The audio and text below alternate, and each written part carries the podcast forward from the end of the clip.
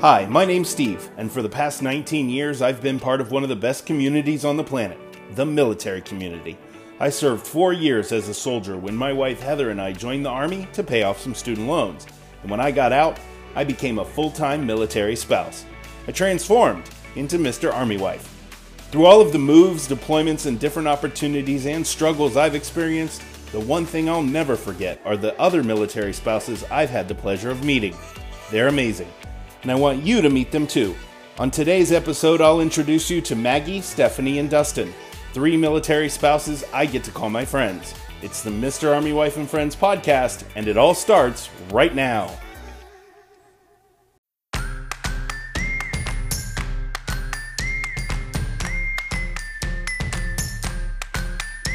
Good morning, good afternoon, or good evening, depending on what time you're listening. It is episode 10. We've made it to episode 10 of the Mr. Army Wife and Friends podcast. My name is Steve. I am Mr. Army Wife, and I am so excited to jump right in because I've got three amazing military spouses and friends to introduce you to this week. So let's jump right in. First, I've got a wonderful lady I met at Fort Stewart, Georgia. Her name is Maggie. Maggie, hi. Welcome to the podcast. Tell everybody a little bit about yourself. My husband has been in the Army for 20 years next month. So we've been doing this for a hot minute. We have three daughters, ages 15, 10 next week, and seven. And we just moved to Florida and we'll be doing a geographic bachelor thing for the next three years until he retires. He's getting ready to deploy, and so you were like, is, I'm yes. going home. We came home. We have extenuating circumstances with the family and with a disabled kiddo. And so it just, it made sense. Well, thank you for being on the podcast. I'm so Thanks glad to me. talk to you a little bit. Up next is a male spouse, another male spouse on the podcast, and him and I, strange ways that you meet people sometimes. Dustin and I met on a cruise. Heather and I were on a cruise for Christmas, and all of a sudden we run into this young lady who is in the ROTC program at her college, getting ready to uh, get commissioned. And she's already married. She's married to Dustin. She is now commissioned. She is now deployed, and Dustin is has agreed to be on the podcast. So, Dustin, brand new Army husband that you are, tell us a little bit about yourself. I was a former Marine back in the day, 2005 to 2013. So I have a little experience in the military life. Uh, me and my wife got married while she was in the ROTC, and obviously this is her first duty station. So first year in, hasn't even broke the whole year yet. She's over in Afghanistan, so we don't have much to say, but we look forward to all the opportunities that we're going to have and places and uh, people we are going to meet. So look forward to it. And you're on with three veteran Army spouses tonight. So, if you need to know anything, we probably can help you out with that. We'll get into that a little bit later. Thanks for joining us. And then, uh, last but certainly not least, she is a great friend right here at Fort Knox, Kentucky. It is Stephanie McCullough. Thanks for being on the podcast, Stephanie. Tell us a little bit about yourself. Hey, Steve. I am married to Kevin, and we've been married for 18 years. He has been in the military for 21, and we have moved nine times in the 18 years that we have been married. And we have two boys, uh, ages 11 and 13. And even though I feel like I should be a veteran senior military spouse, sometimes I still think, hey, I don't know what I'm doing. I think you know what you're doing better than you think you do. well, thanks. yeah, that's right. All right, well, let's just get into our conversation. We're just going to talk a little bit about our Army experiences. Uh, Maggie, I'll start with you since you've been in probably the longest out of all of us, including myself. What was something that you remember when you first became a military spouse? What what happened? It was so different. We've been married almost 19 years. It's been interesting to watch the change and the progression of things.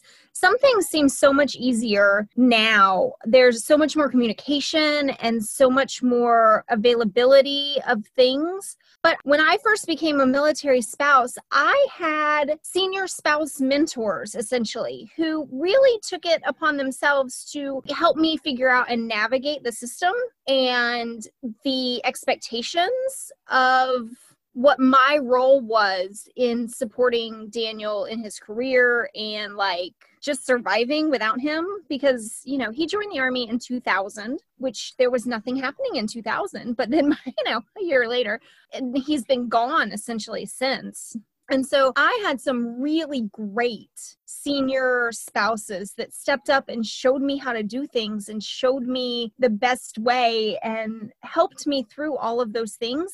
I feel like that's not as available as it was back then, or maybe people aren't taking advantage of it for the new spouses it's interesting to watch some of these new and daniel was enlisted at first. He spent the first 11 years of his career enlisted before he went to school. So his career trajectory has been a little different too and we've been in so many different kinds of units that it's sort of you know it feels like starting over every time because he's been in aviation and field artillery and cavalry and there's always somebody there who is willing to help you with everything though which is nice but you feel like a new military spouse every time you go somewhere different. Every time. And then it's so funny because like when we first started and he would talk about people at work one time i told him i was like could you just draw me a diagram of like how this works? Because i'm so confused as how can a troop be a single person and the company? And it was like just draw me a picture. And so then we switched into the cavalry where they had troops again instead of companies. I'm like i'm gonna need another one of those pictures.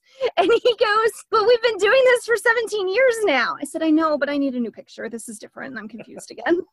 Stephanie, how about you? What happened when you became an Army spouse? When we first got married and moved uh, to Fort Drum, he had been there for almost four years. So I was only at Fort Drum for a few months before we were then sent again to Fort Gordon. And we lived off post there. So I truly didn't really have the initial new military spouse experience there as well. It wasn't until we then went to Fort Bragg and he was a young captain and took company command. And the brigade spouse was just an amazing woman and mentor. She's still a great friend to this day. She was welcoming and inclusive of me from the very beginning, answering any questions I had, kind of taking me under her wing, a mom in a way, um, how she just treated everybody. And it truly, truly came from a genuine place. It wasn't just her role as a senior spouse, and that's kind of what's expected of you. It was all very genuine and authentic. And to this day, I'm still grateful to her and still um, good friends with her. And I know at any given moment, if something were to happen, I could go to her and she would say, What can I do to help? How can I help, you know, the situation? And it's just always been something that stuck with me to really try and portray that to others that I come in contact with as well. So I think that was a great experience that I had as a not a brand new military spouse. We were a couple years in, but from my real first bigger duty station and experience with the military community. Dustin, you are a brand new military spouse, but you do have a little bit of military experience having been a Marine. I guess my question to you would be when you got up to Fort Drum and she was fresh out of college, she's fresh as a second lieutenant. What was what was the experience like getting to that first army duty station for you as a spouse as opposed to as a Marine? Yeah, we got there. It wasn't uh, where we wanted to go, to be honest. I mean, we wanted to be kind of down south. Uh, we lived in Michigan. Oh, well, she went to school in Michigan, and we lived there for a little while and realized we do not like the cold and then um, got the phone call she got the phone call and uh, called me literally five minutes before i had to go to work and said hey uh, well moving to uh, new york. And i was like yeah no and then she was like yeah we are. I was like oh that wasn't even on the list because you know as you're in college or you know in the ROTC program you get to choose your like top 10 places you want to go, and everything was down south. I think the farthest north that we had might have been uh, like Fort Bragg or something like that. So nowhere near up north. Getting there was just uh, kind of crazy, especially because we got there in January. So kind of almost in the middle of, you know, snow time. So it's like, okay, she had training for her, um, I guess, MOS or what they call it, school. Um, I don't know what the Army really calls it. We called it MOS. And uh, the That's Marines. Good. So we were in San Antonio, Texas for about two months, you know, living it up in the nice warm weather. And then all of a sudden, like, hey, we're going to New York. Cool. It's 90 degrees, and now we'll go to 10 degrees. So it was an instant change, and then uh, you know trying to figure out everything. Luckily, she knew some people from um, college, I believe. That uh, one of them was uh, already stationed there, and she actually had a friend whose uh, husband is actually stationed there too. So she actually knew somebody at least, so that kind of helped out a little bit. And then um, going there and just doing everything that we could. They were really helpful, trying to help us out and. Trying to get us going. And yeah, so we got a, a house on base. We figured it'd be a lot easier to live on base being in the cold as opposed to you know trying to have to deal with all the snow off base and trying to figure out all that. So we decided to live on base. So we have a place on base. And obviously you know we got there in january and then bam march came along and she was uh, getting deployed. So there was that. So we we haven't even been there that long. We haven't even got to actually see what the base is like or see what fort drum or watertown which it's uh, located in, is like at all. So it's kind of crazy because now I left. I was going to actually and try to enjoy the summertime, which I heard is beautiful up there. But uh, I got a job offer down back in my hometown of Birmingham, Alabama. So I'm down here. And so we're going to go be coding back up. So when she gets back in November, we'll be going back, right back into the cold. There. Yeah. So it's like cool. Um, snow again yeah. Uh, luckily, it has. It wasn't as bad as supposedly the past years have been up to. Supposedly, it gets pretty bad uh, weather-wise, especially being with the lake effect. It's only about 15, 20 mi- minutes away from Lake Ontario. Hopefully, you know the weather isn't too bad when we go back up there, but we'll try to make the best of it as much as we can. Ladies, it sounds like he just got uh, trial by fire right away. there, didn't it? Exactly. Yeah, Fort Drum sending you there the first place. That's hardcore. yeah. My husband loved it there. He did snowmobiling in the winter, but like I said, I was only there a few months. We got married in June and we were moving, I think, in October, November. So I just missed winter there, which I was very thankful for because the stories he had told me, there are feet and feet of snow, not inches of yes. snow. So, Dustin, it kind of sounds like the most unexpected thing for you was the fact that you got Fort Drum out of choices of about 20 different other things. She had like top 10% in the nation doing the ROTC um, program. She did this whole thing. She always, you know, had a 300 on PT test they had this whole thing to well if you got like top 10% in the nation um, you got to pretty much get to choose like the top three choices that you had you get at least get one of them. So we had like you know japan hawaii uh, and italy i think were our top three choices. We actually kind of wanted to get out of the united states it seems like but she got the phone call and got Fort Drum, and we were like, well, "How'd that happen?" well, supposedly the person that was supposed to take care of sending in the uh, paperwork did not send in the paperwork, so they didn't have anything for I us. I would like to tell you that that's welcome to the rest of your Army career. Oh, I, I, I already knew. I already knew. There's four words. Being in the Marines. Just, yeah. There's four words that you should just take to heart, and it's called needs of the army. Oh yeah, oh yeah. So when Daniel graduated, um, he went to school. The army has a program to um, for physician assistants, and so he went to that program, and it was in San Antonio. And when he graduated and commissioned, there were like 60 people in his class. The top three people got to go to Korea on unaccompanied tours for their yay, you graduated, because they figured they were the top of the class so they'd be fine without direct supervision, treating patients and stuff. That was his reward. I think sometimes they fun. look at your list and they say, oh, look, number 30, they put such and such. That's where we're going to send them. Yeah. What was Wait on the bottom of the list? You have EFMP involved yeah. too. Oh, yeah. Because then it's just. So let's talk about that. Has that been your most unexpected thing, Maggie? Is working within the EFMP system? EFMP is the bane of my existence. Tell everybody what that is, first of all. Okay, it's the Exceptional Family Members Program. And so if anybody in your immediate family has any sort of special medical needs, then you get enrolled into EFMP. The idea being that then the Army won't send you somewhere that cannot take care of your child or your spouse's medical needs. The idea is fabulous and it's needed. The execution has a tendency to fall short of what it should be doing. Our oldest daughter um, had a stroke before she was born, and so she has a form of cerebral palsy. She has hydrocephalus, so she has a shunt installed, and she has a seizure disorder. So she sees a wide range of specialists, and she also has accommodations that need to be met at school due to the physical disability as well as the learning disabilities that come with, you know, missing a third of your brain. We have a very extensive EFMP file And they have just changed the process this year for this move cycle. But in the past, what they have done with EFMP is they have picked a place for you to go. They've said, oh, needs of the Army, or this is where you want to go. Great. They give you an RFO, your request for orders, and then they send your packet to EFMP, where that basis, the, the gaining post gets to decide if they can support your EFMP packet or not. And then if they come back and say, no, we can't have this person here, then you go back to branch and they go, oh, we have to send you somewhere else. For some jobs, that's not a problem. For other jobs, like say the PA, where there's one per battalion and that's literally it, when they've given out all the assignments and then your gaining post comes back and says, yeah, we can't, we can't do that, there are no jobs left and you're just up in the air. So that's super fun.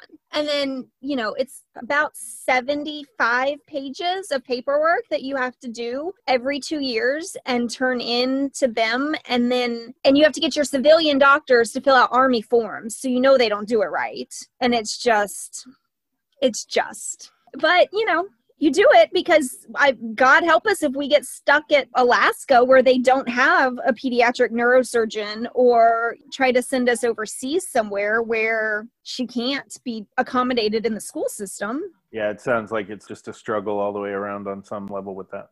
Stephanie, how about you? What has been the most unexpected thing about being a military spouse for you? I think that it's that I discovered kind of a wanderlust quality that I didn't know I had because I always lived near family. I'm originally from Green Bay, Wisconsin, and so grew up in the same house my whole life. And then even went to college nearby. First two jobs were within an hour of family and friends. And just never thought I would ever have the kind of experiences I've had in traveling. And I just you know it never even crossed my mind to live different places or leave Wisconsin. And so I found that, you know, initially it was a little scary at first leaving family and friends and everything you've kind of known and what your life has been like behind as a new newly married person and as a military spouse but I've just grown to really love like every place we've gone because it's truly about what you make of it. It may not be the greatest place according to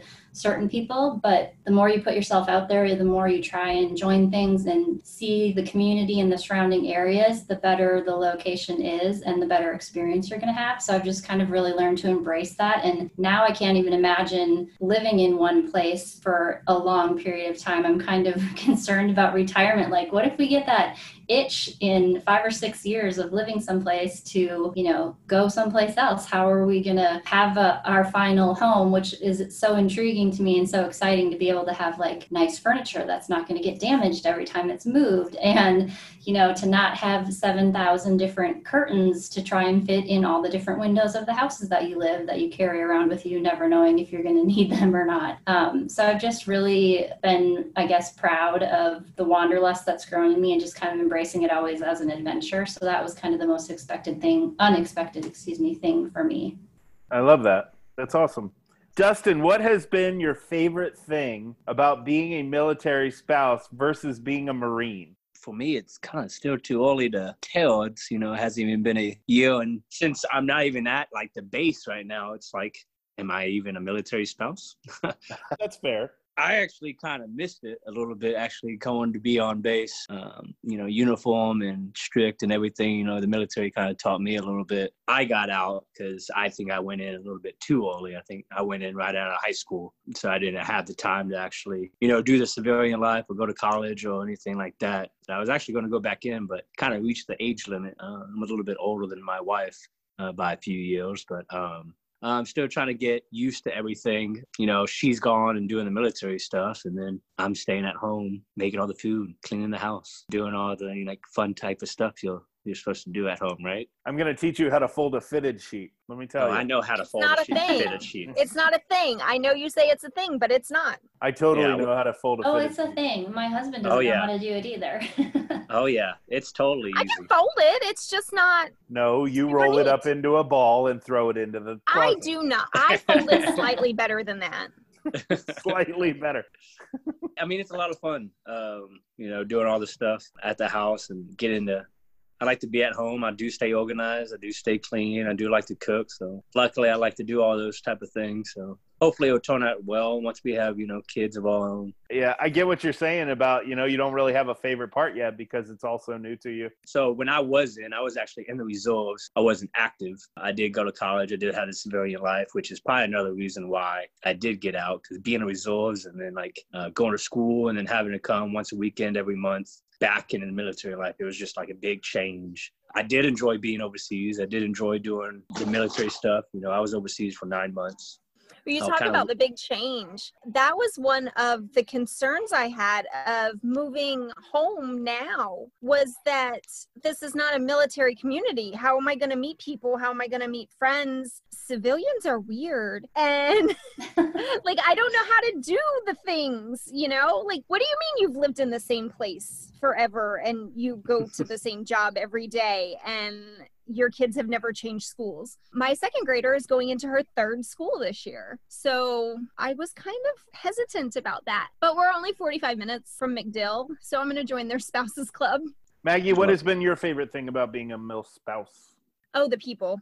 I have gotten to meet not only a bunch of really great people, but like a more diverse group of people than I would have gotten to meet if I had stayed in my hometown forever. I think that the military makes friends different than civilian friends. You know, you get closer faster and you get like ride or die people. And if you're lucky, you get a bunch of them, some from every duty station or every section of your life, which is amazing. Stephanie, what's your favorite thing about being a MIL spouse?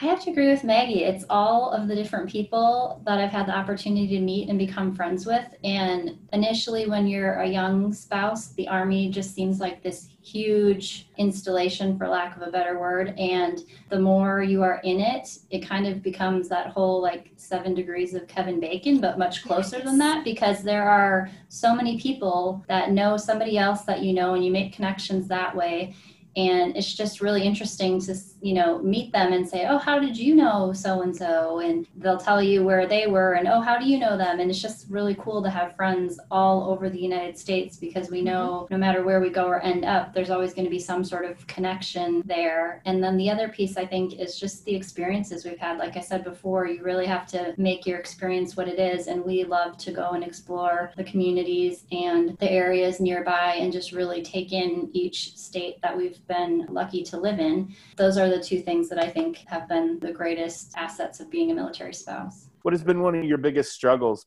A lot of it has to do with my kids, just making sure that they're well adjusted and settling in and trying to have that positive attitude no matter where we go that things are going to be great they're going to make new friends and so far they've been really resilient you always talk about military kids you know kind of just blooming wherever they're planted they're starting to have a little more apprehension about dad how many more times are we going to move? Because you know they're getting to that point where they want to be able to stay someplace for longer and have more of those lasting friendships. But they've been so blessed with the friends that they've made that they have all over the place as well. And so to be able to say you know, oh, you have a friend, you know, that we met when we were at Fort Irwin in California, and now she lives in Germany, and you still keep in contact with her, and just things like that. But I think, yeah, the biggest struggle is making sure that they're well adjusted and that they are getting the education that they need, because a lot of times where you're going doesn't always have the greatest schools, but you have to make do with what you have and what you're given. And so just kind of making sure that their experience is as normal as possible and, you know, not comparing it to oh if dad wasn't in the military you know we might have this this or this just trying to have them understand that this is the life that they were born into and it's a great life and we make the most of it and just hope from there that everything works out for them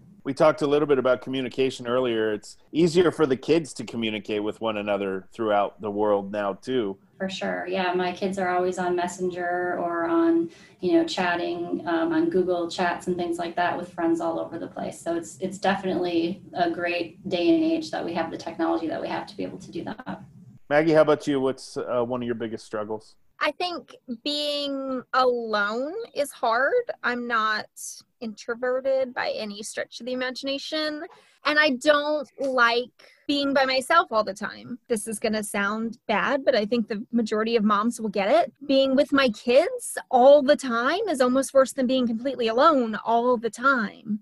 I think moms get it more now than they ever have. Yeah. God, they've been home so much. But you know, just Daniel's never home. When we were we were at Fort Stewart for 4 years and he was gone for 38 months. That's insane and it's exhausting especially when you add surgeries and kids' health and school issues and everything else on top of that. It's exhausting to feel like you are the only person that makes decisions and does the things. But I think it's easy to feel like you are, but you're not alone. Fort Stewart, I think, proved that to me more than anywhere else that we were because I did make such amazing friends. Daniel deployed while we were at Fort Stewart. He left on a Sunday, and our daughter collapsed at school on Monday and got to have emergency brain surgery on Tuesday because that's how my life goes. But I had amazing friends who like picked up my kids and took them home and fed them and you know, they took care of the other two so I could stay with Grace in the hospital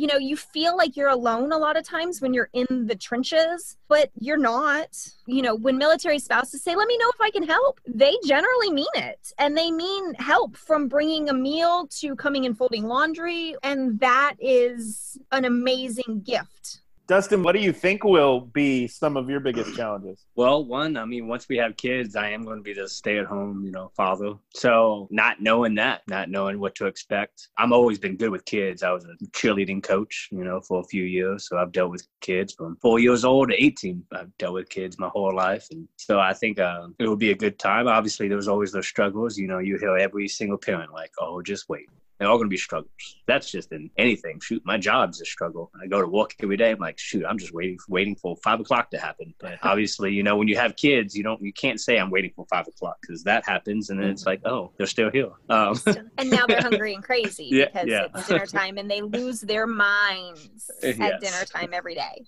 That would probably be the biggest struggle that I see down the road.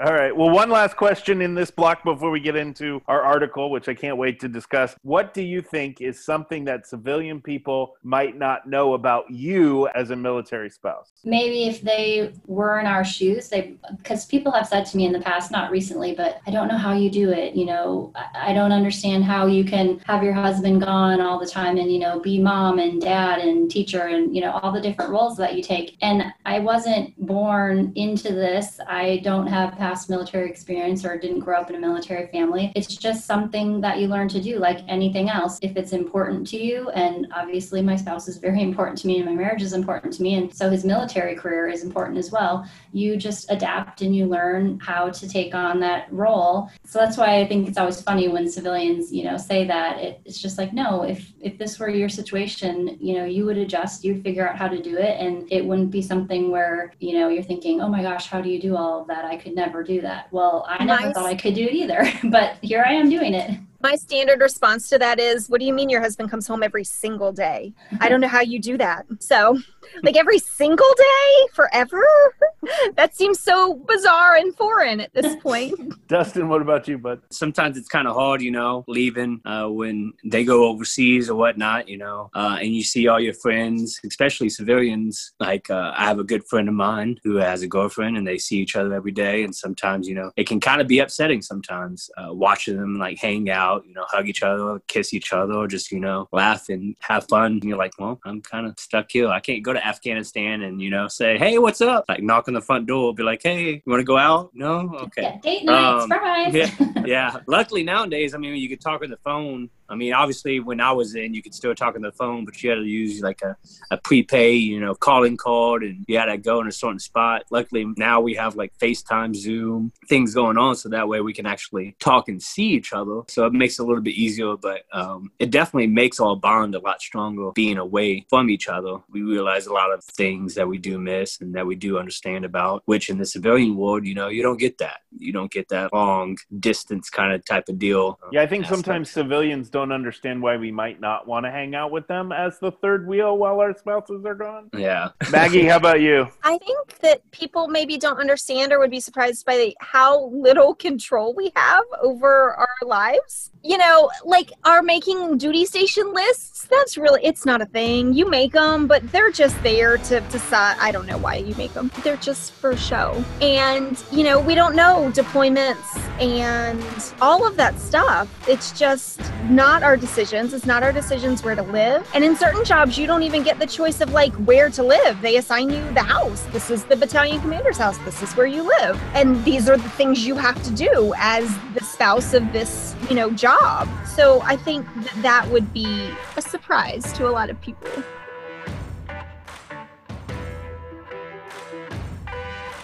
Hey friends, it's Heather, Mr. Army Wife's wife.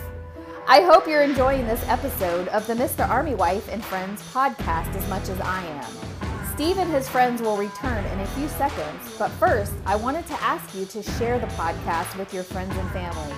There's a lot of great information in each episode, and your help in spreading the word will make Steve's friends and your friends come together.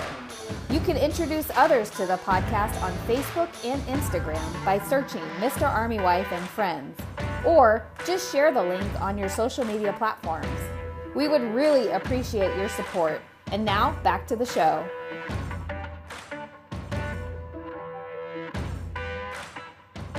Well, thanks very much for sharing your stories. I want to get into the article right now. This is a really good article. I love it. It's from a Navy spouse. Her name is Lisa Molinari. It is from the Lemoore Navy News and the article title is The Meat and Potatoes of Life Making Military Friends. You May Not Be a Loner After All. We will have the link to the article in the show notes. Basically, it starts out with her thinking that she was an introvert and taking one of those online Meyer Briggs type tests and just going through a little bit of what she found. So, Maggie, what did you think of the article and of her uh, testimony there? I have encountered so many people like her over the years, and I have a dear friend I love, and I made her join things with me. She says to me one day, She says, How do you have so many friends? How do you know everybody? And I said, Because I go to the things and I do the things and I join the organizations. Literally, nobody is going to knock on your door and say, Would you like to be friends with me? It's not going to happen you know, she talks about how she moved off post when they were overseas and then she didn't interact with her neighbors and she didn't go to any of the things on post and then she wondered why she didn't have friends. And I find that attitude to be annoying. I'm sorry, but nobody is going to knock on your door and say, be my friend. But, like, if you want to know people, then you have to leave your house you have to go somewhere the spouses club or church or the frg or the coffee group or whatever. But you have to make an effort and you can't just not make an effort for 20 years and go i don't know why i don't have any friends. Dustin what did you think of the article? I'm not saying anything now after that. He's like i am lisa Molinari. yeah i was like man this woman is speaking my language over here, and now I just got shot down. I'm about to get plastered. Um, I could be a very friendly person, outgoing, and always like talk to people. Uh, it's just the initial step, I guess, the first phase of like actually going out there and doing it. And I guess just me and my wife are two different ages. Uh, we're about eight years apart. So she is a little bit younger than I am. So when she meets some of her friends, they're just not, I guess, the guys that are her age or not as mature as I am. So it makes it a little bit harder she knew she was getting deployed like two months in. It was kind of hard to like meet people and she didn't want to meet anyone and then all of a sudden like be gone and like, you know, miss them and stuff like that. So maybe when she gets back, it'll be a little bit easier kind of meeting out, especially now that she's overseas with people. It'd be a lot easier like mingling, getting to know other people's wives or husbands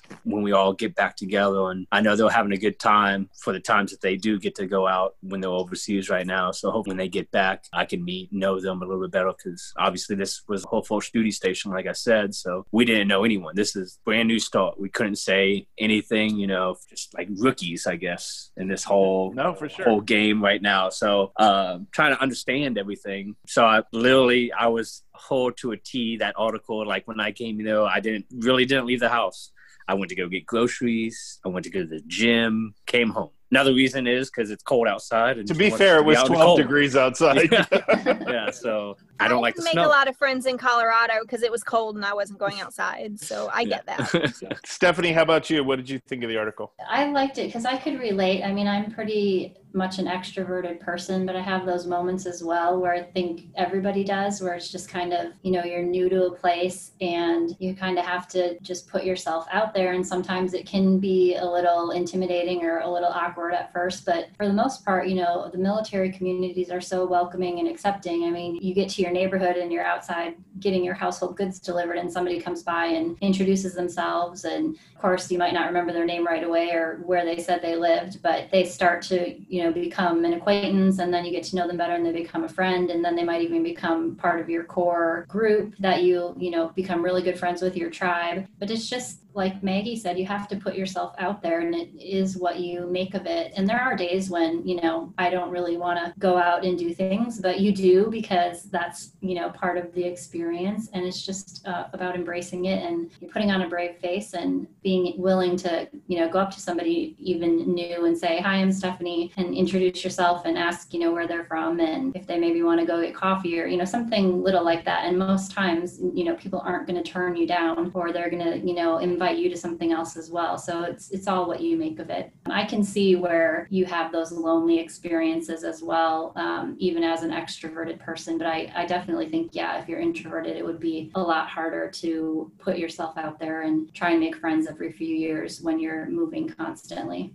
Do you remember a time when it was difficult for you to make friends? I think maybe initially at Fort Irwin, because I'll admit going into Fort Irwin, I didn't have the best attitude about it because I had heard, you know, it's in the middle of the Mojave Desert. Your husband is going to be working all the time out on the rotations. It's basically like they're on deployment. So you just have to get used to that life. And so I kind of had a poor attitude going in, thinking that from just past experiences I had heard. But in the end, that ended up being one of my favorite duty stations because the friendships I made there were so meaningful. And it's a, such a tight knit community because you are in the middle of nowhere. And so you're going through these experiences together where the majority of the spouses there, their husbands are on rotations and they're in and out of the box, which is what the training area is called. And you're not seeing them except maybe like randomly they can run home to grab a quick lunch and then they're back out or they're sleeping out in the box for, you know, 14 days of a 28 day rotation and you get one weekend a month to go do something with them. So you really begin to rely on the friends that you make there and they become your family. And that was one of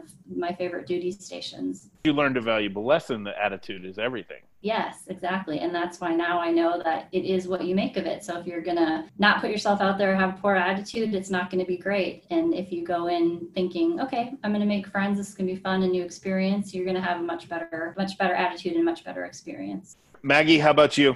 This past duty station at Fort Carson, I struggled. And I think, again, like Stephanie said, I think I went in annoyed. I didn't want to go to Fort Carson. It wasn't on our list, it wasn't where we were supposed to go. It was really cold, and I didn't want to be there. So I didn't try as hard. But once we'd been there for a while and I got involved in scouts with the kids and the church and the spouses club and the stuff, I met really great people. When I got there, I think I was throwing a mini temper tantrum and I just, you know, stomping my foot. I don't want new friends. I want my old friends. And so I had to get over that. We were all gone. And honestly, that made it slightly better is that almost everybody that I had been friends with left and my my core group of there are 5 of us girls that are like super super close. We all left within like 3 months of each other. And so that actually made leaving a little bit easier cuz everybody was leaving,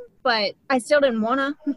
Dustin, she talked a little bit about why it was hard for her to make friends. Not just that she didn't put herself out there, but she got involved in what her kids were doing and she was doing a lot of stuff with them and different things. Why do you think it's hard for military people to make friends? Um, that's a good question. I don't know. I think we're just it's a whole different system in the military life uh, as opposed to the civilian life, and sometimes it's kind of hard to connect being a spouse if you're not in the military to understand military if that makes any sense at all. You know, it's it's just a whole different, I guess, society you would say, being in the military and understanding it. Some people don't really know it all that well, so just trying to figure out that situation, I guess she talks about how she got into her solitary routine and how you know she became a master at mm-hmm. meal prep and became great at planning her family vacations and researching therapy for her son who had autism and things like that. But she had totally lost the ability to meet new people in a way. Steph why do you think it's hard to make new friends I think just because we get a little, I guess, bothered maybe as you get older and in your military career a little bit longer, that, you know, you're constantly being uprooted and having to make all these changes and make new friends and it's like why can't i just keep my same friends and stay with the same group you know we all work so well together we take care of each other and it's just that change and sometimes change is hard and uncomfortable but it's just something that we have to do so i think that's sometimes the reason why it's hard to make new friends and put yourself out there Maggie, do you think we put ourselves in boxes sometimes? She put herself into the introvert box. Right. Yeah. Do you think I we do that sometimes? I think we do. And I think that sometimes our reputations precede us. So we might already be in a box before we get there, which is not always a bad thing. But I think it's really easy to find a comfort zone and then be like, well, this is my space and this is what I do. It's easy, especially when everything else in your life is not easy when you've uprooted your whole family and you're dealing with the issues with your children and trying to keep them balanced and all of that stuff. It's just comforting and easy to stay home and be with yourself instead of putting yourself out there. Because I think sometimes, you know, the first time you go to an activity or a new thing at the new duty station, it's almost like middle school again. Like, does my hair look okay? What do I wear? What if they don't like me? you know, you get all wrapped up into that stuff. And it's very much, what if they don't like me? And so I can see why a lot of people don't participate and don't go to the things because it's scary. Well, on that vein, the last question I had in this to talk about the article was what can people do to make friends? And I think that you guys can definitely help Dustin, who is going to be going into this situation kind of blind. What can Dustin do to make friends with other Army spouses? Maggie, go I know to you. the things. Yeah. Every time you get an invitation to something, go to it. But, Don't. But. I know, I know. But every time that there is a function for your wife, go. That reflects well on her as well. And if you know her chain of command asks if you want to help with certain things, help with them if you can, if you're not at work. You know, that reflects well on her for her career and it helps you meet people. Join a church, join a volunteer organization. You know, the USO at every single post needs volunteers. The Spouses Club at every mm-hmm. single post needs volunteers. The FRG in every single unit needs volunteers. So there's no reason to sit at home by yourself when you could be out helping other people, which will help you make friends. Stephanie, yeah. you have anything to add to that? No, I agree. I think just be open to the opportunity. And as a new military spouse, it is always a little bit hard because, like Maggie alluded to, you know, you want to be liked, you want to be accepted, that kind of thing. But also, as a male military spouse, you're in the minority. You're mostly going to be with female military spouses. So that in itself sets you apart. And that's going to have intrigue. And people are going to come up and be like, oh my gosh, I'm so glad that you're here. We always want more male spouses to join these things. So instantly, you're going to have friends just from that aspect of it. So just, yeah, really be open to the experiences. And sometimes things are going to be out of your comfort zone that you may not want to go to, but then you go and find out that it was something really fantastic. And other times, you know, it's just going to be a quick little situation and you maybe didn't get anything out of it or, you know, make any friends, but you talk to some people and kind of put yourself out there. So I think all of that just comes with time and you just got to be open to it. Mm-hmm. Yeah, and I think Dustin, the, the thing that you most have to remember is that you never know when and where you're going to meet someone that will not only impact your life, but you will have an impact on. So yeah. you and I met randomly on a cruise on Christmas. Like just because your wife was an ROTC cadet as a female, and my wife is a female soldier. And I was like, wow, that's really important to try and, you know, at least let them talk to each other. And, you know, if Lindsay has any questions. And Lindsay wasn't the only ROTC cadet on that boat. If you remember, there was another female military cadet from a college in Ohio Mhm. who was there too. And, and we all got to hang out together and stuff like that. So you never know who you're going to meet or how that's going to impact not just your life, but their life as well. So be open to that. Very true. So, yeah. yeah. So I was just gonna say I love the opportunity for all that, all the good talks. I appreciate it.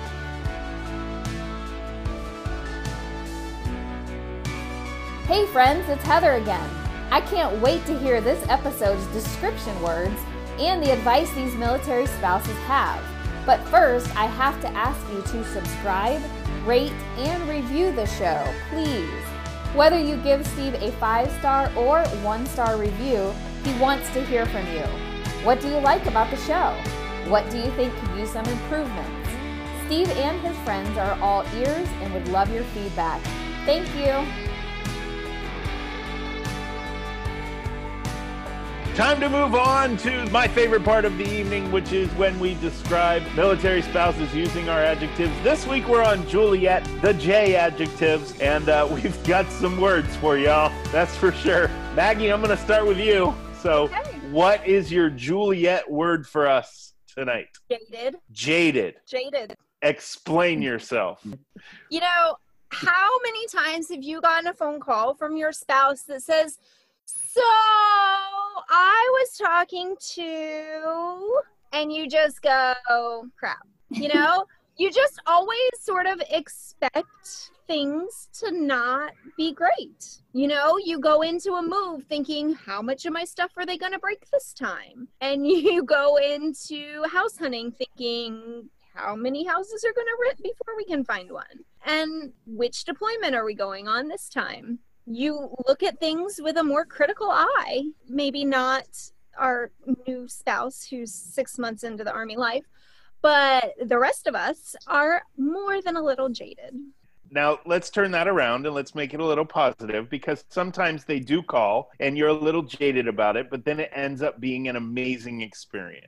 Being jaded is not a bad thing because if you're always expecting the worst when it doesn't happen, then it's gravy.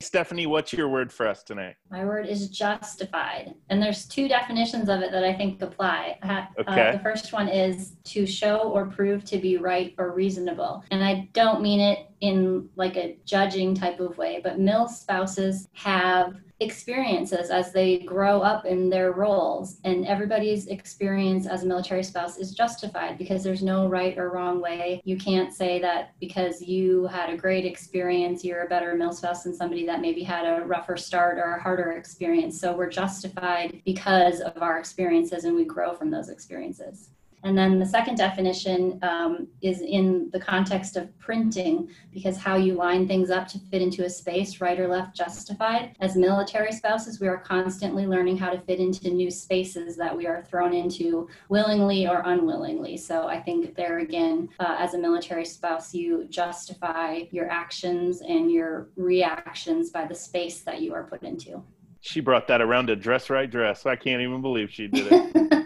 nice job. I was wondering where you were going to go with that, but I love those explanations for justified. That's great. Dustin, what about you? You've got a great word too. My word is journey. Obviously, in the military life, you're always on a journey because you're going to be going to different places and different cities, different states. And obviously, it's all one big journey to each place. With the move, obviously, uh, we've already dealt with the big move, getting the military to move us, and that's always fun. Or you can move yourself and getting to test out the city. So it's always a new journey trying to figure out the places you want to go, the places you want to eat. Um, obviously, if you have kids, what your kids are going to do, so, and then all the adventures that you can go on, uh, all the activities and stuff. So it's all one big journey in the military life. Our military is not about the destination, it's about the journey along the way. For That's sure. I love that word for sure.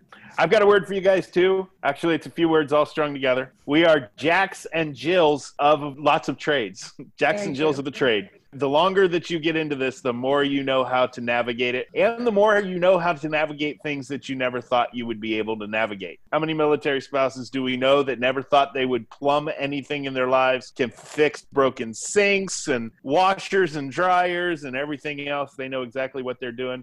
How many of our military spouse friends who could not paint to save their lives are now doing crafts beyond belief and are creating businesses of their own when they never thought that they would be doing that. These are all things that military spouses do each and every day that simply amaze me. So I think we are Jackson Jills of a lot of different trades as we move through our military life. So what do you guys think about each other's words? Any, uh, I, I love all the words. I think they're great.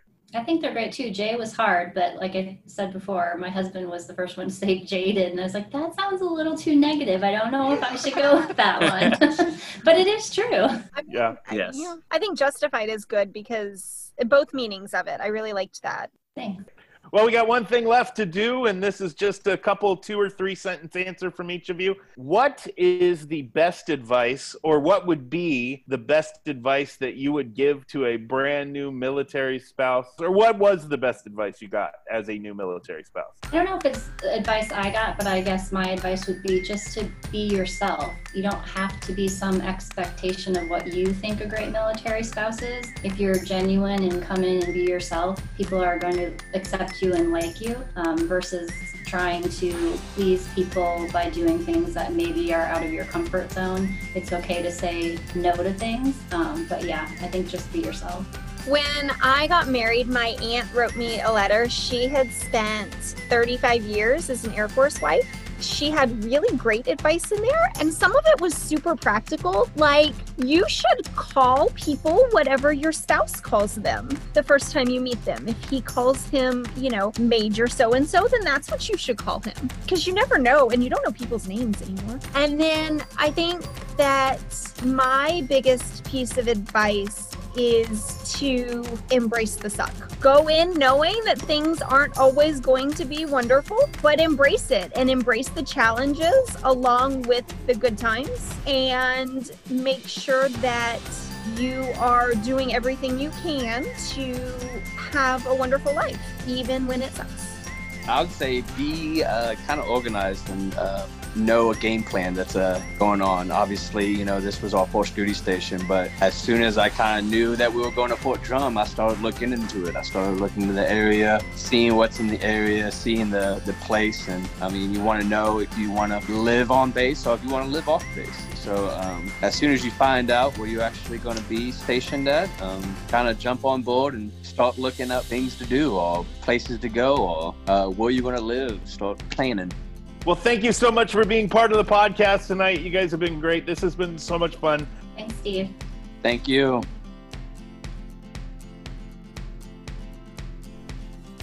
Thanks for listening to this episode of the Mr. Army Wife and Friends podcast. A special thanks to Maggie, Stephanie, and Dustin for taking part. Join us for the next episode of Mr. Army Wife and Friends when I'll introduce you to more of the great military spouses I've met throughout the years. As always, I've got to thank Heather for everything she does. My name's Steve. I'm Mr. Army Wife, reminding you to be the change you hope to see in the world.